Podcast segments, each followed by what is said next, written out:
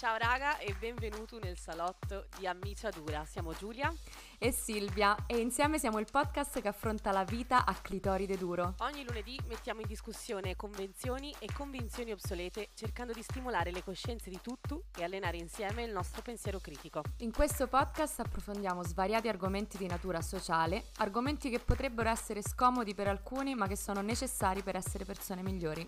Ci trovate ogni lunedì su Spotify, Apple Podcast e Google Podcast. Seguiteci anche su Instagram e TikTok. Ammiciadura tutto attaccato per rimanere aggiornato con le puntate. E non dimenticatevi di iscrivervi alla nostra newsletter per approfondire il tema della puntata.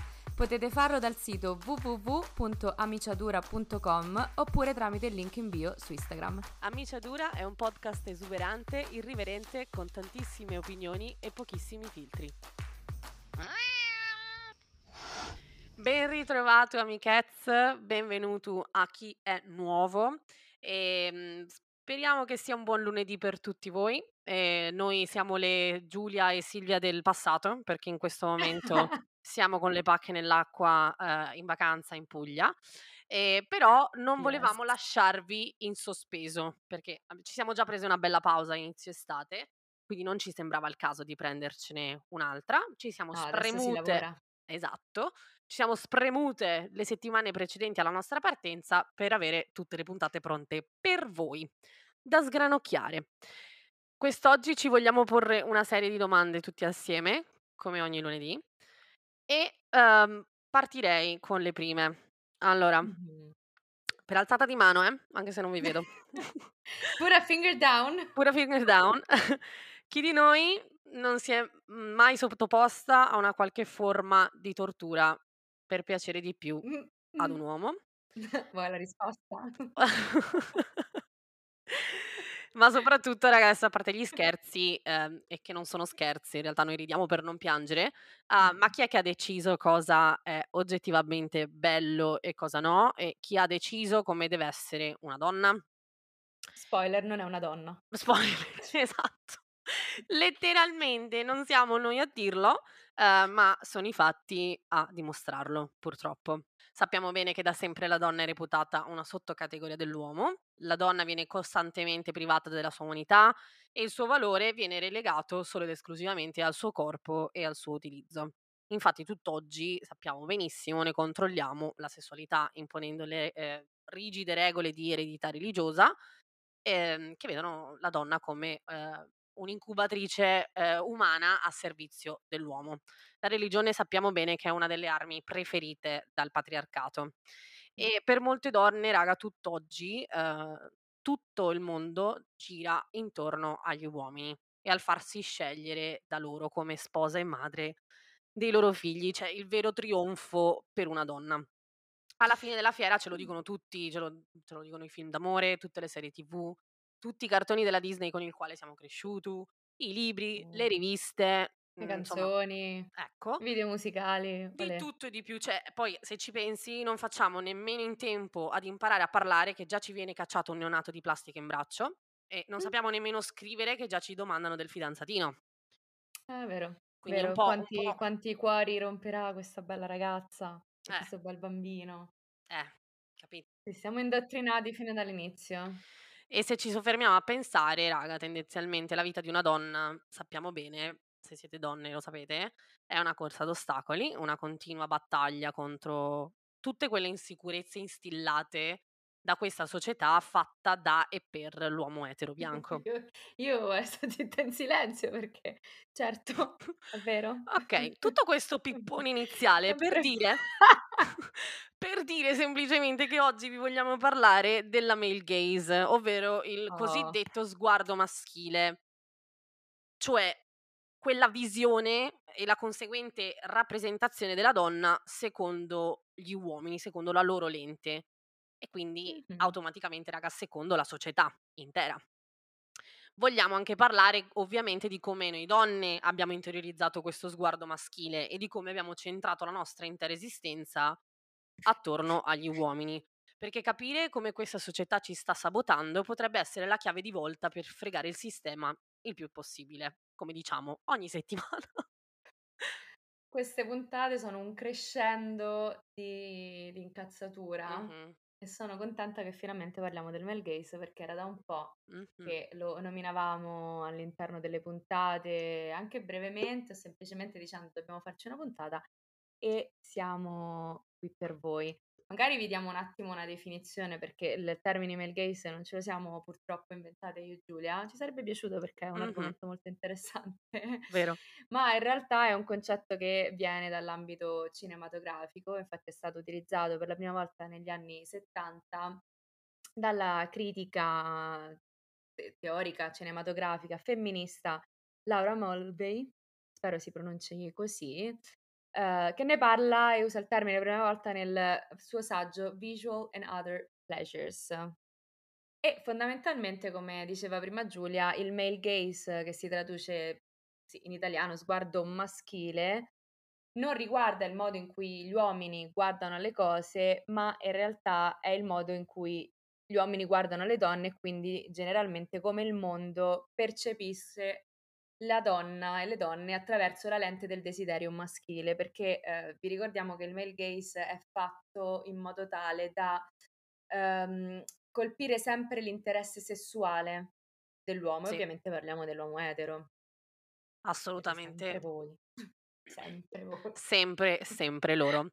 È vero, sì, sì, sì. Ehm, e la questione è che la il male gaze molto spesso no molto spesso, sempre proprio la base del male gaze, c'è l'oggettificazione delle donne. E infatti il loro Mh-mh. unico scopo, il nostro unico scopo, è quello di essere oggetti vise visivamente piacevoli per gli uomini. Vedi rimuoversi i peli, truccarsi, eccetera, eccetera, eccetera. Che poi alla fine Mh-mh. piaccia anche a noi fac fare queste cose, bene. Però la domanda rimane: piace davvero? Mi piace davvero fare Eh. queste cose o è intrinseco in me Mi è stato inculcato.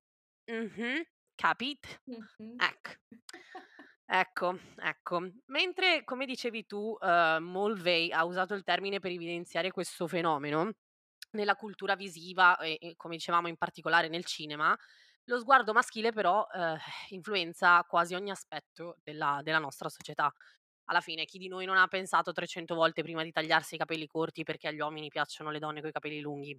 Eh. Primo. Chi di noi non si è chiesta almeno una volta se la nostra apparenza fosse abbastanza? Chi di noi a letto con un uomo non si è sentita insicura del proprio corpo? Chi di noi non ha emulato le attrici porno per accontentare il proprio partner, magari fingendo pure un orgasmo? Chi di noi non ha Eh, mai magari. cioè, chi di noi non si è lasciata fare cose a letto che sotto, sotto preferiva non fare, ma per far felice il partner ha detto di sì.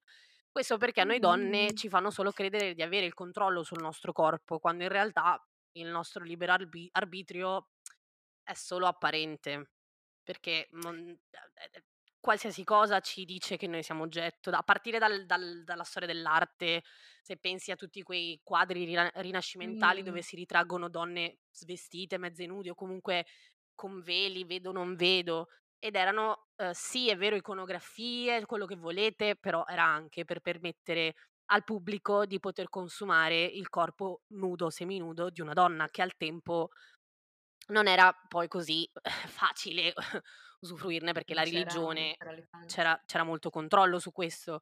Uhm, poi nei film, nelle serie TV, nelle riviste, giornali, musica, come hai detto anche tu prima, e ora anche i social. Ehm, Sì.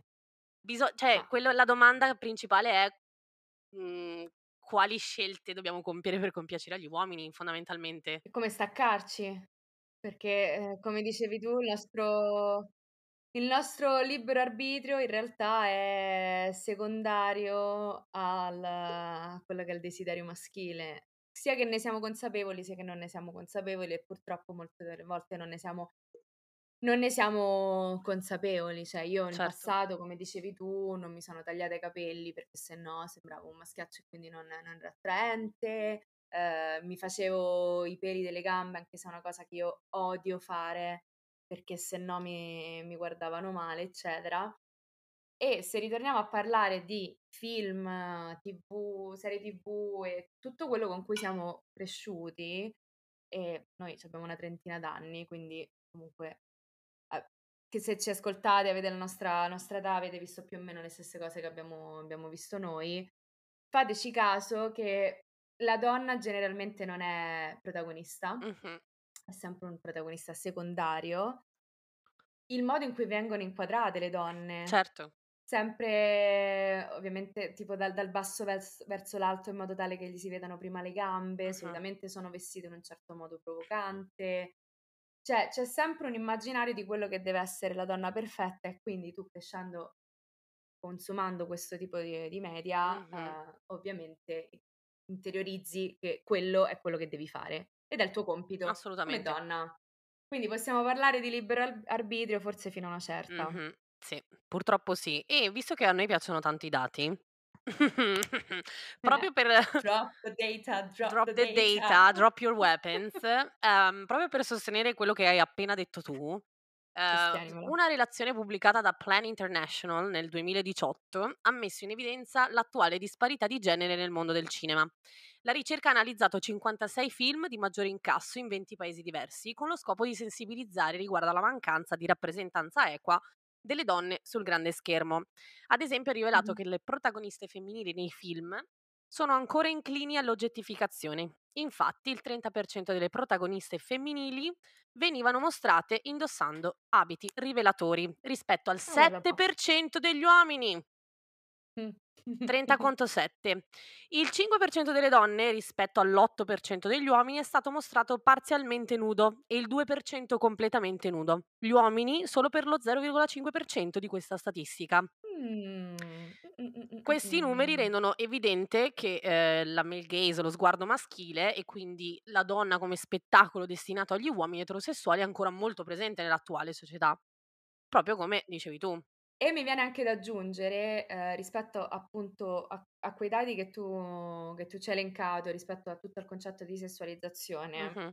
che se qualcuno che ci ascolta si sta chiedendo: "Eh vabbè, ma perché anche questi questi dati sono così ehm, così diversi tra uomo e donna e non c'è un corrispettivo del del male gaze?" In realtà c'è, però non è esattamente il corrispettivo. Mh-mh. Mi viene da dire anche perché se pensate all'idea che la società ha della sessualità femminile, sappiamo benissimo che è un tabù Certo. e quindi quale regista uomo metterebbe degli uomini nudi o rappresentati in un certo modo? Tanto alle donne non interessa. Mh-mh, Cioè mi viene da pensare che ci sia anche un talmente un'ignoranza rispetto a quello che è l'interesse che le donne possono avere sessualmente, perché le donne non sono considerati soggetti attivi Mh-mh, ma sono nell'ambito passivi, certo. E passivi, che quindi, mhmm, non non mi interesso nemmeno a dare qualcosa che possa poi effettivamente, ehm, attrarle Mh-mh, sessualmente certo. ne nei film. Poi comunque, come vi dicevo, esiste quello che è il female gaze, ma fortunatamente non è, uhm, semplicemente la trasposizione, uhm, uomo-donna, quindi è in realtà qualcosa di molto più profondo, un po' più legato a, mhmm, i rapporti umani. Uhm, avrete visto sicuramente su TikTok robe del tipo: questo ragazzo, questo uomo si veste secondo il female gaze e solitamente sono abiti molto delicati, cioè tipo un Harry Styles è la rappresentazione Mh-mh. del female Vero, gaze vero. genera generale. Hai ragione, sì. Ehm, magari facciamo una puntata intera sul sul female gaze, che è sicuramente interessante da esplorare come come concetto. Mh-mh. Uhm, tornando al a al saggio di Mulvey, quello di cui parlavamo prima, uhm, dopo la pubblicazione di quel saggio lì, ci sono stati alcuni sforzi per contrastare questo sguardo maschile all'interno del del cinema e uno dei più famosi è stato inventato, possiamo dire, Mh-mh. ehm, da Alison Bechdel Wallace, spero di dirlo giusto, di averlo detto giusto, che è una fumettista e graphic novelist americana. E, ehm, questo test di Bechdel, uhm, mira a testare la rappresentazione femminile nei film. E, ehm, per superare questo test, il film deve soddisfare 3 requisiti. Allora, il primo è la presenza di almeno 2 donne. Queste donne devono parlarsi. Almeno 2. Cioè proprio il minimo. il minimo indispensabile. Punto terzo, questa conversazione dive deve riguardare qualcosa di diverso da un uomo. No, e non abbiamo nulla da dire. Non abbiamo nulla da dire, figurati, Scusami. non c'è nulla al di fuori di un uomo. Cioè, la cosa più importante della nostra esistenza intera sono gli uomini. Ehm, comunque provate a fare questo test con uno dei film commedia italiana degli anni '90, quelli con Christian De No, no, Sica. Massimo Boldi, Gerry Calà e vedete E vedete che cosa succede. Ma tra l'altro mi è capitato pochissimo no. tempo fa di imbattermi in uno di questi film anni '90, mia cara Silvia. Perché? Non lo Perché? so, lo davano in TV e io mi sono un attimo soffermata a guardarli perché, vabbè, non mi sono mai piaciuti nemmeno quando ero ragazzina.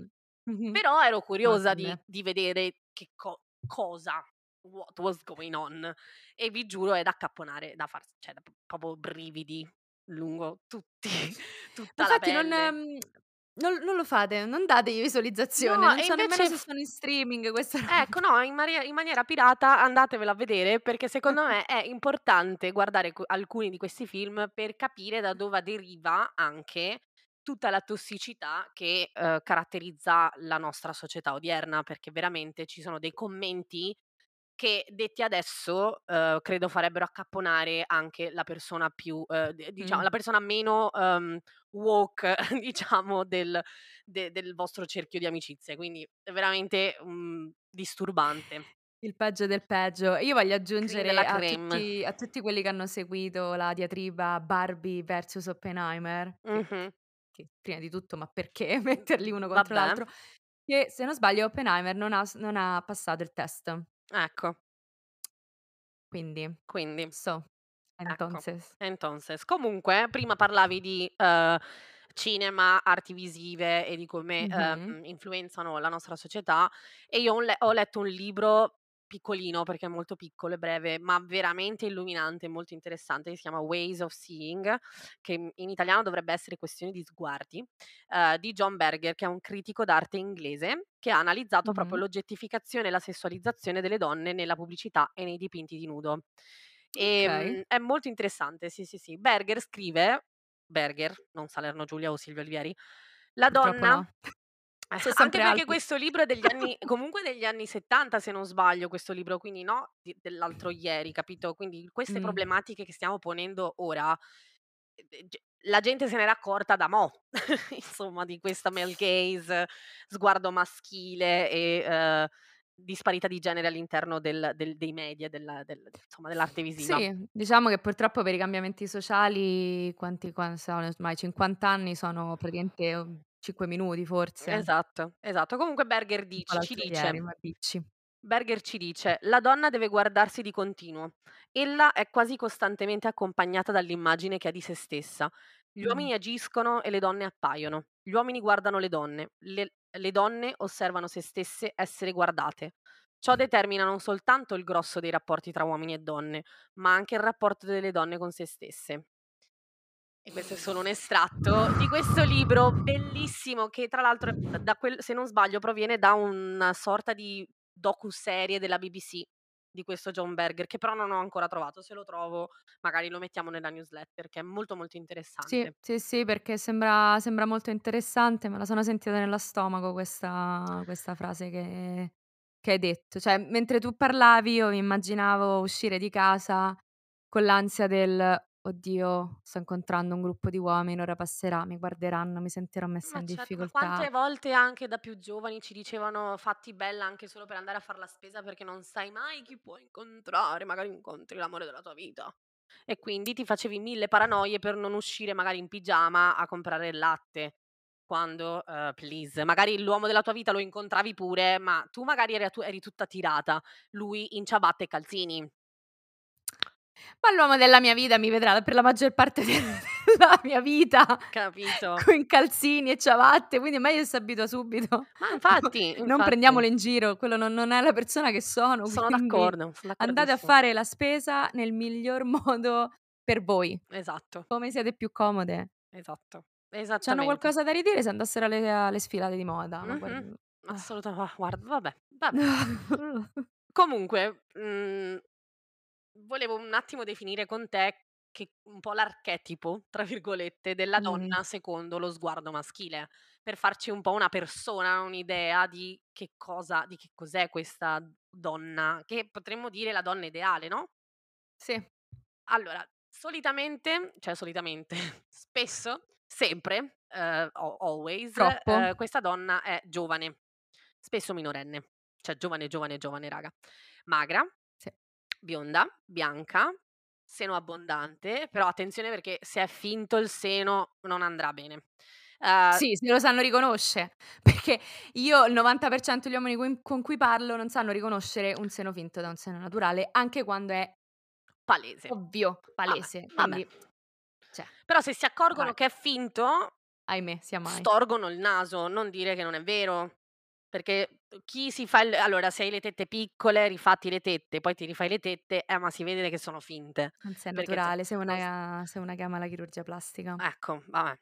Poi deve essere sempre perfettamente truccato, però non troppo, perché ci piacciono le le donne acqua e sapone, però acqua l'acqua e sapone finto. Anche là anche là, esatto. Loro ti dicono acqua e sapone e ti mettono magari davanti la foto di Kim Kardashian e tu dici: "Questa c'ha un full face, c'ha 4 strati di fondotinta". Contouring, 7 strati di Esatto. mascara, ehm, vabbè, Però siccome è sul è sui toni del marrone è naturale. Okay. Uhm, soprattutto questa donna è costantemente vogliosa e disponibile al sesso, però attenzione non per il proprio piacere, eh, che sia No. chiaro.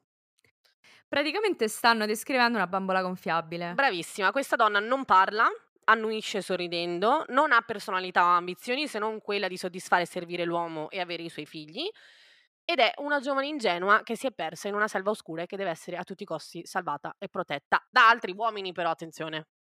Sì, infatti. Ci rendiamo conto? Ci rendiamo conto raga di di a che cosa siamo soggette? E di quanto sia urgente straciavarsene il cazzo di tutto questo e dello sguardo maschile, di quello che pensano gli uomini? Sì, anche perché non non non andremo mai bene. No. Non andremo mai bene. Possiamo essere giovani, ma prima o poi, se Dio vuole, invecchiamo. Mh-mh. Anche noi. Magari non siamo magre, possiamo fare la dieta, ma magari non siamo alte abbastanza, Certo. magari siamo troppo alte, ma magari Certo. siamo troppo basse, magari c'abbiamo il seno abbondante, ma il seno abbondante naturale è è comunque calante, che schifo, e allora te lo devi andare a rifare, ma se te lo rifai però sei una che va a farsi di chirurgia plastica, quindi non se ne Sì, sì, sì, esce. sì. E poi vorrei stressare anche la questione dell'essere molto giovane e spesso minorenne. Ci tengo a dire spesso minorenne perché, uhm, la donna viene spesso infantilizzata, non solo a No. livello di mentalità, che molte volte è rappresentata come una stupidetta, con una personalità molto superficiale, molto frivola, ma anche a livello estetico. Mh-mh. Deve essere molto giovanile, la pelle piallata, il capello, uhm, sempre fatto a di tutto punto, non esiste il brizzolato, non esiste il sale e pepe. Non esiste il pelo in Non generale. esiste il pelo, vagina Anche glabra raga, a me eh, questa cosa i sconvolge. 9 anni, 10 anni. Raga, un uomo che è attizz io lo so che è il porno a fare queste cose, che intrinsecamente all'uomo magari non gliene fregherebbe un cazzo, ma vi rendete conto che ci sono uomini che la preferis preferiscono la vajayjay completamente glabra raga, come quella di una bambina? A me fa impressione, a me Mh-mh. personalmente mi fa impressione. Ma ne avevamo parlato in un'altra puntata, ehm, che andrò a ricercare, proprio della sessualizzazione del dei corpi, mhmm, infantili, delle delle bambine Eh, e ci sono probabilmente nella proprio puntata dei studi baby influencer che abbiamo fatto qualche tempo fa. Credo, Può credo, non essere. lo so, lo andrò and andremo a ricercare e ve la e ve la linkiamo, perché ci sono studi, ehm, che dimostrano queste cose. Certo. Non non è solamente, ecco, ripeto, Giulia e Silvia che osservano il mondo, ma ci sono letteralmente studi che parlano proprio di di quanto agli uomini in realtà piacciano le le bambine. Esatto, esattamente. Che bello, che bello. Comunque questo questo male gaze abbiamo capito che fa molto male alle donne e stiamo in realtà solo adesso capendo il danno che deriva dal modo in cui veniamo rappresentate culturalmente. Psychology of Women Quarterly ha pubblicato uno studio intitolato, aspetta perché è un po' lungo, "A test of objectification theory: the effect of the male gaze on appearance concerns in college women". Mh-mh. Ce lo traduci? Che vabbè è un test della teoria dell'oggettificazione, l'effetto dello sguardo maschile sull'apparenza no scusate, sulle preoccupazioni a riguardo della propria apparenza nelle Mh-mh. donne universitarie. Più o meno. Uhm, Sì. di, uhm, Rachel Calogero, questa questa, uhm, studiosa. Uhm, nello Mh-mh. studio viene dimostrato che lo sguardo maschile può avere effetti dannosi sull'autostima delle donne e sulla loro auto-oggettificazione. Io direi: "Ma va?" Uhm, questo può portare ad un aumento della vergogna del proprio corpo e dell'angoscia mentale.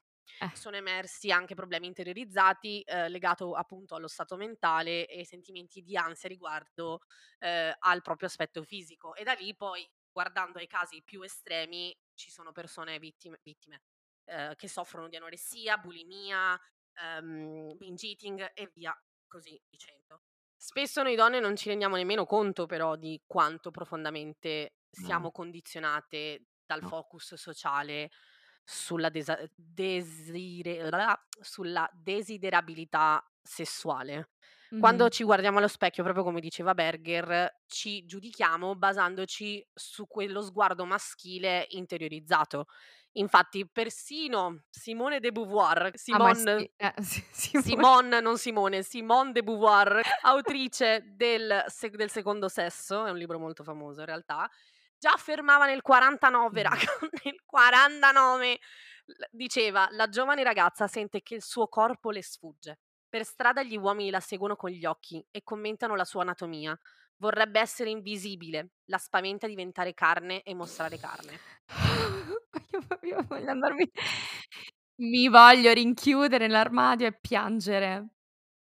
E piangere. 1949. Ma io io io sono sicura che se c'è qualcuno all'ascolto che è uno storico, sicuramente di queste cose se ne parlava anche Mh-mh. 1000 anni fa. Assolutamente. Cioè noi ci portiamo dentro il peso di tutte le generazioni Mh-mh. passate di donne. La la que questa questa stanchezza, ehm, è è detta espressa in maniera ovviamente meravigliosa. Trauma intergenerazionale si chiama ed è proprio studiato che viene tramandato di è proprio a livello genetico. Ah, cazzo, lo sì, sì, voglio sì. voglio saperne di più, perché mi stavo chiedendo, siccome ovviamente i i geni i geni, eh, imparano e tramandano, chissà se ce lo siamo Sì, tramandati. sì, sì, sì. Benissimo, grazie patriarcato. Oltre oltre alla microplastica, quindi nei nostri geni esistono anche i geni del patriarcato. Esattamente, traumi intergenerazionali e la stessa cosa se ne parla con il razzismo e le persone razzializzate. Anche la mhmm, la costante ehm, cioè il vivere da persona razzializzata comunque porta grossissimi traumi che poi vengono tramandati di Certo. generazione in generazione. In America ci sono degli studi che stanno facendo proprio sui discendenti di persone schiavizzate e sulla loro s salute mentale e sulle dipendenze e trovano e stanno trovando delle delle correlazioni. Altra puntata immediatamente, ma perché voglio La sapere faremo, sempre, ce la segniamo, ce la ehm, di più, segniamo. di più, di più, di più. Comunque ritornando al nostro male gaze e a, Mh-mh. Simone de Beauvoir è vero che il nostro corpo non è nostro. Io n non non non lo so Giulia, se tu negli ulti tu negli ultimi anni come come hai cercato di spezzare le catene, che io faccio continuo a fare molta, molta fatica. E non nel dire: "Esco di casa in pigiama perché devo andare a buttare la spesa piuttosto che andare in palestra Mh-mh. struccata", perché sono cose in realtà che ho sempre fatto, cioè, mhmm, "Sti cazzi, Certo. devo scendere, faccio così". Però se devo farmi una serata fuori, magari con le amiche, quindi è più un Sì. ambiente in cui ti aspetti un certo tipo di vestiario, eccetera, ecco lì faccio un po' difficoltà. Mh-mh. Tuttora, nonostante sia consapevole, faccio Mh-mh. difficoltà. Sto iniziando a cercare di comprare vestiti che mi che piacciono che Certo. mi piacciono punto. Che magari spesso sai, spesso faccio la prova del 9, vado tipo da mio fratello o mio padre, gli faccio: "Che ne pensi di 'sto vestito?" Loro mi dicono: "Madonna mia, ma che ma che te stai a Top, mette?" è quello. È il Allora è vestito quello. giusto. Allora vuol dire che è il vestito è il vestito giusto. Eh Però è una sì, sì, sì, sì, costante. sì, è una costa allora io nelle piccole cose allora per esempio non metto più i tacchi, da una vita. Sono anni che non Ah, metto mai messi? tacchi, ehm, perché sono mol cioè li trovo estremamente scomodi, sono molto belli, non lo metto in dubbio, però, uhm, se devo andare a fare una serata, a ballare o a mangiare fuori non non mi metto i tacchi. Mhmm, non mi metto assolutamente i tacchi, anche perché non riuscirei a muovermi, non riuscirei a godermi la serata, dovrei stare in piedi come la bella statuina, con la paura magari di, mhmm, storgermi una caviglia, quindi no. Mh-mh. Quindi questa è una. Sì. Poi con la depilazione per esempio ci sto facendo un po' pace, sto cercando di depilarmi il meno possibile, mi sto spingendo ad uscire con, Pure mhmm, pantaloncini corti e pelo lungo, uhm, cercando di strafregarmene, anche se è difficile raga. Cioè, mhmm, decostruire sulla de sulla Mh. depilazione è una delle challenges più delle sfide più difficili secondo me, almeno per me. Ehm, e poi in Sì, sì, generale, per me. uhm, io poi grazie alla terapia ovviamente, perché io ero una che proprio viveva in funzione dei ragazzi, cioè, uhm, qualsiasi cosa io facessi lo facevo in funzione di piacere a qualcuno, di, mhmm, farmi trovare Mh. piacente, attraente da qualcuno, di farmi fare un complimento, di farmi guardare. Questo è p è totalmente cambiato perché, mhmm, il mio modo mhmm, che il modo che avevo di fare e di essere nei confronti degli uomini non mi ha mai portato ad ass assolutamente nulla se non a soffrire. Cioè io ho sempre sofferto molto, non sono mai stata corrisposta, non credo che neanche nessuno mai si sia realmente innamorato di me, o almeno tanto quanto io mi sia innamorata di lui. Quindi con mhmm, con la, mhmm, terapia, quindi capendo me stessa, il mio passato e come insomma mi sono mi sono sviluppata diciamo. In più studiando le varie dinamiche di disparità di genere e, uhm, letteralmente studiando sui libri e cercando di informarmi il più possibile, ho piano piano sempre di più Mh-mh. decentrato gli uomini dalla mia vita. Cioè per me l'uomo adesso è letteralmente un extra, un accessorio, un una roba in più. Cioè vi si ama, vi si vuole bene, ma purtroppo, uhm, la quantità di uomini etero con il quale ad oggi si può essere amici, senza nessun altro fine, è veramente raro, rarissimo. Cioè io non non l'ho ancora Mh-mh. trovato, un ragazzo etero che sia disposto a essere solo amico. All'inizio magari lo sono e poi però provano ad entrarti nelle mutande. Ehm, sì, sì, io penso forse di avercene force ce ce ce forse di avercene 2. 2. Ehm, ma anche se parlo a livello relazionale, quello che hai descritto tu l'ho fatto anch'io quando ero più piccola, poi fortunatamente mi sono mi sono Mh-mh. stancata. Cioè c'è stato proprio il perché dover piacere significa che tu devi accontentare le aspettative di di ogni persona con cui ti approcci, ogni persona avrà delle aspettative e delle richieste diverse, il qui che significa che tu devi un po' essere, mhmm, una sorta di, mhmm, camaleonte che cambia la propria personalità e quindi no sarai sempre insoddisfatta perché no non starai mai seguendo quella che è la che è la te reale. E quindi secondo me da quello è anche il fatto che rischi di non avere persone che a cui tu piaccia veramente perché tu non esisti. Cioè qua ti cito Pirandello: Ah "Sei uno sì. nessuno e sei 100.000". No, no, è così, è così. Anche perché, Comunque. e e mhmm, veramente io credo sia importante decentrare l'attenzione maschile, lo sguardo maschile o ehm, maschile interiorizzato, gli uomini in generale dalla nostra vita, per poter colmare quel "vuoto", tra virgolette ovviamente, uhm, togliendo l'uo l'uomo dalla nostra dalla nostra, diciamo, attenzione del giorno, uhm, e riempirlo con qualcos'altro che magari faccia bene a noi stesse, uhm, che sia un accrescere, un un lo studio, un boh, qualsiasi cosa che, uhm, ci renda felici, in funzione nostra però, non in funzione di di nessun altro. Sì, e adesso che parliamo di di vivere in funzione degli uomini, forse sarebbe anche utile introdurre il concetto di pick me. Sì, sì. Anche di questo ne abbiamo sicuramente parlato in passato e ne avete sicuramente sentito parlare. Esiste sia la versione femminile che maschile, Mh-mh. qui oggi parleremo magari di quella femminile, ma la pick me girl è quella che fa di tutto per ottenere le l'approvazione dell'uomo. Mh-mh, mh-mh. Quindi: "Guardami, io sono diversa dalle altre, guarda io sono più attraente, Mh. sono una di voi, Sì, sì, sì, sì, sì, sono sì. dei bro" Mh-mh. Andate a farvi un giro su TikTok e scrivete "pick me girl" e ci sono un sacco di persone che fanno la parodia, diciamo un po' la Sì. la presa per il culo della pick me girl e fanno veramente troppo, troppo ridere. Ma, uhm, noi ridiamo sempre per non piangere perché alla fine il comportamento da pick me girl non è altro che una un tentativo di sopravvivere all'interno di un sistema, uhm, patriarcale che ti Sì. vuole tenere, ehm, bassa e lontano dalla dalla società fondamentalmente. Perché di base proviene da quello, la donna che cerca approvazione, validazione, attenzione dall'uomo è perché in qualche modo vuole partecipare giustamente alla vita sociale tanto quanto l'uomo. E e quindi si fa di tutto per entrare nella cerchia, ehm, degli amici maschi, perché loro sono più cool, perché sono meglio, perché le donne sono sempre in competizione, meglio avere amici maschi, non c'è invidia. Queste sono cose che dicevo io, raga, che dicevo io Ah, da più io giovane. Quindi Che le donne sono troppo drama. sì, sì, sì, sì, sì, che con gli uomini è più facile, più tranquillo, ci si diverte di più, c'è più spazio per Mh-mh. ridere. Ecco. Quindi anche il comportamento da pick me girl a m è una delle cose che più mi irrita al mondo, ve lo giuro, però mi rendo conto, uhm, che cioè non gliene faccio una colpa a queste a queste Mh-mh. donne, a queste ragazze. Sono donne e ragazze come nel film di Barbie che devono essere salvate dal Dal brainwash. dal dal dal can washing che era stato fatto a alle Barbie, ecco. Quindi, uhm, sono sono da portare in salvo come de come i vasi, ecco. In linea generale, uhm, io cerco di tenere a mente, uhm, i fatti e le prove che gli uomini Mh. ci danno ogni giorno di loro stessi.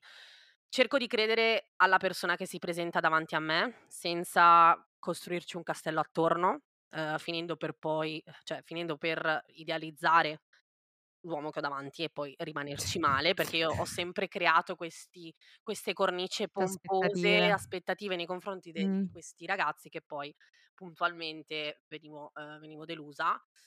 Ehm, mi rendo conto che non è assolutamente facile fare tutto ciò, perché vivendo in una società che ancora oggi condanna su più livelli chi è single o chi decide di vivere le relazioni in maniera diversa rispetto allo standard monogamo ed eteronormato imposto, insomma, ehm, non è facile, non è facile. Cerco di ricordarmi che tendenzialmente agli uomini non gliene frega un cazzo delle donne, raga, e ce e ripeto, ce ne danno prova tutti i giorni, sia online che nella vita reale.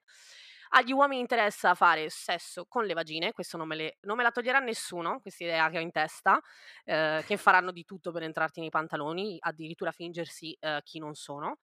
Ehm, e niente raga, io ho anche questa convinzione che gli uomini etero t siano solo fisicamente e sessualmente attratti dalle donne, ma che emotivamente siano attratti dagli uomini. Ah, sì, sì, sì, non sei l'unica. Guarda, vi invito vi invito a leggere online, vi invito a guardare e aprire qualsiasi social. È un pensiero è un pensiero comune perché, insomma, l'esperienza l'esperienza ce l'abbiamo Ce ce l'abbiamo l'abbiamo avuta tutte, ma poi tutti. basta pensare veramente agl a quante volte gli uomini davanti ai loro amici, dentro e fuori dagli spogliatoi eh, perché non è che sono cose che si dicono solo tra di loro o solo nello spogliatoio, non hanno problemi a dirlo davanti anche a delle altre ragazze, ma Mh-mh. quante volte denigrano e offendono la ragazza con il quale escono, oppure la propria ragazza, la propria moglie. Sì. Quante volte o o quando si scambiano foto e video, uhm, di uhm, video intimi insomma, magari condivisi non consensualmente, quante volte evitano di passare del tempo con le loro, uhm, fidanzate, con le loro, uhm, mogli, eccetera. Non vogliono e non riescono nemmeno ad avere una conversazione intima e aperta con le Sì. donne e se lo fanno spesso è per portarti a letto. Questo non me lo toglie nessuno. Cioè tendenzialmente ti scopano per poi correre dagli amici a raccontare tutto facendo a gara a chi è meno connesso con la propria partner. Queste sono Sì, queste spesso si sentono le battute, le: "Ah, madò, vabbè devo uscire, sai, la devo portà fuori, sai, la Sì. devo" questo questo dovere, ehm, questo fa questa fatica e poi penso che personalmente da parte degli uomini ci sia proprio una mancanza di, ehm, capacità di riconoscere l'intimità Mh-mh. e, ehm, ricercare l'intimità e quindi molti uomini ricercano l'intimità nel Sì. sesso, quando magari non è il sesso che non è non non ti dico che non è il sesso che vorrebbero, ma è, ehm, semplicemente avere un momento di intimità Un con un'altra abbraccio, persona, un una abbraccio confidenza, certo. Certo. Esatto, esatto. Però, uhm, sono anch'io della della tua idea, purtroppo. Ehm, c'è questa mhmm, non lo so, questa questa paura delle donne, questo rifiuto delle donne, che è sempre frutto ovviamente di una società patriarcale. Non è che vi diciamo che gli uomini sono tutti stronzi così, così, su su perché geneticamente sono sono fatti così. Sono stati costruiti. Odio questo modo di pensare che biologicamente sia perché gli uomini son fatti così. Il cazzo raga, non sono animali, sono persone pensanti che possono scegliere in maniera ragionata, quindi basta deresponsabilizzarli dicendo che tanto gli uomini son fatti così. Sto cazzo, sto no. grandissimo cazzo. No, gli uomini quando nascono, ehm, guardate guardate qualsiasi video di bambini, guardate i bambini intorno a voi, insomma, se avete figli, nipoti, eccetera. Sono meravigliosi, sono sensibili, sono delicati, finché non li non li patriarchiamo. Nel momento in Esatto. cui li patriarchiamo, poi questo è quello che che esce fuori. E sia che li patriarchiamo attivamente, dicendogli determinate cose come non puoi piangere, non ti puoi mettere il rosa, eccetera, eccetera, sia che accendono la TV e vedono determinati programmi in cui la donna viene mostrata in un in un certo modo. E vi ricordiamo anche che il problema di tutta l'oggettificazione femminile, di cui abbiamo parlato finora, comporta anche il fatto che se se noi concepiamo la donna esclusivamente come un oggetto e non come un soggetto, è normale vedere poi che ci sono così tanti casi Mh-mh. di di violenza sessuale Sì. e violenza in genere. Mh-mh. Aggiungo un'ultima cosa, perché secondo me è importante sottolineare che gli uomini che si autodefiniscono bravi ragazzi, TM, trademark, traggono un enorme vantaggio dai da quegli uomini che sono abusi abusivi, da quegli uomini che sono controllanti e abusanti e violenti. Certo. Perché infatti quante volte vi siete sentite dire che, ehm, vi piacciono gli stronzi e che siamo noi a dover scegliere uomini migliori.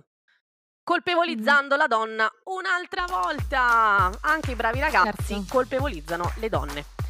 Grazie Gianfranco, tu non picchi non ci picchi e quindi sei sei bravo. Ti daremo una Non coccarda. non che fai il minimo della decenza. Vabbè. Che fai il minimo della che hai il minimo della decenza. Vabbè, me avete capito. E niente, io vi voglio ringraziare per essere stati con noi, ehm, per quest'altra puntata di Ammiciadura, un po' più lunga del solito, ma ripeto era era necessario. Vi ricordo come ogni lunedì di seguirci sulla piattaforma podcast che preferite, quindi Spotify o Apple Podcast oppure Google Podcast e mi raccomando seguiteci sui social Ammiciadura tutto attaccato sia su Instagram che su TikTok. E poi iscrivetevi alla nostra newsletter perché condividiamo con voi tutti questi dati meravigliosi, questi link meravigliosi. Niente amichezz, pensateci in acqua nelle acque pugliesi, ehm, con la panza Pensateci piena. bagnate, Pensateci felici. pensateci felici, bagnate e spensierate e noi ci risentiamo lunedì prossimo. Miau! Morto. Un gatto acciaccato.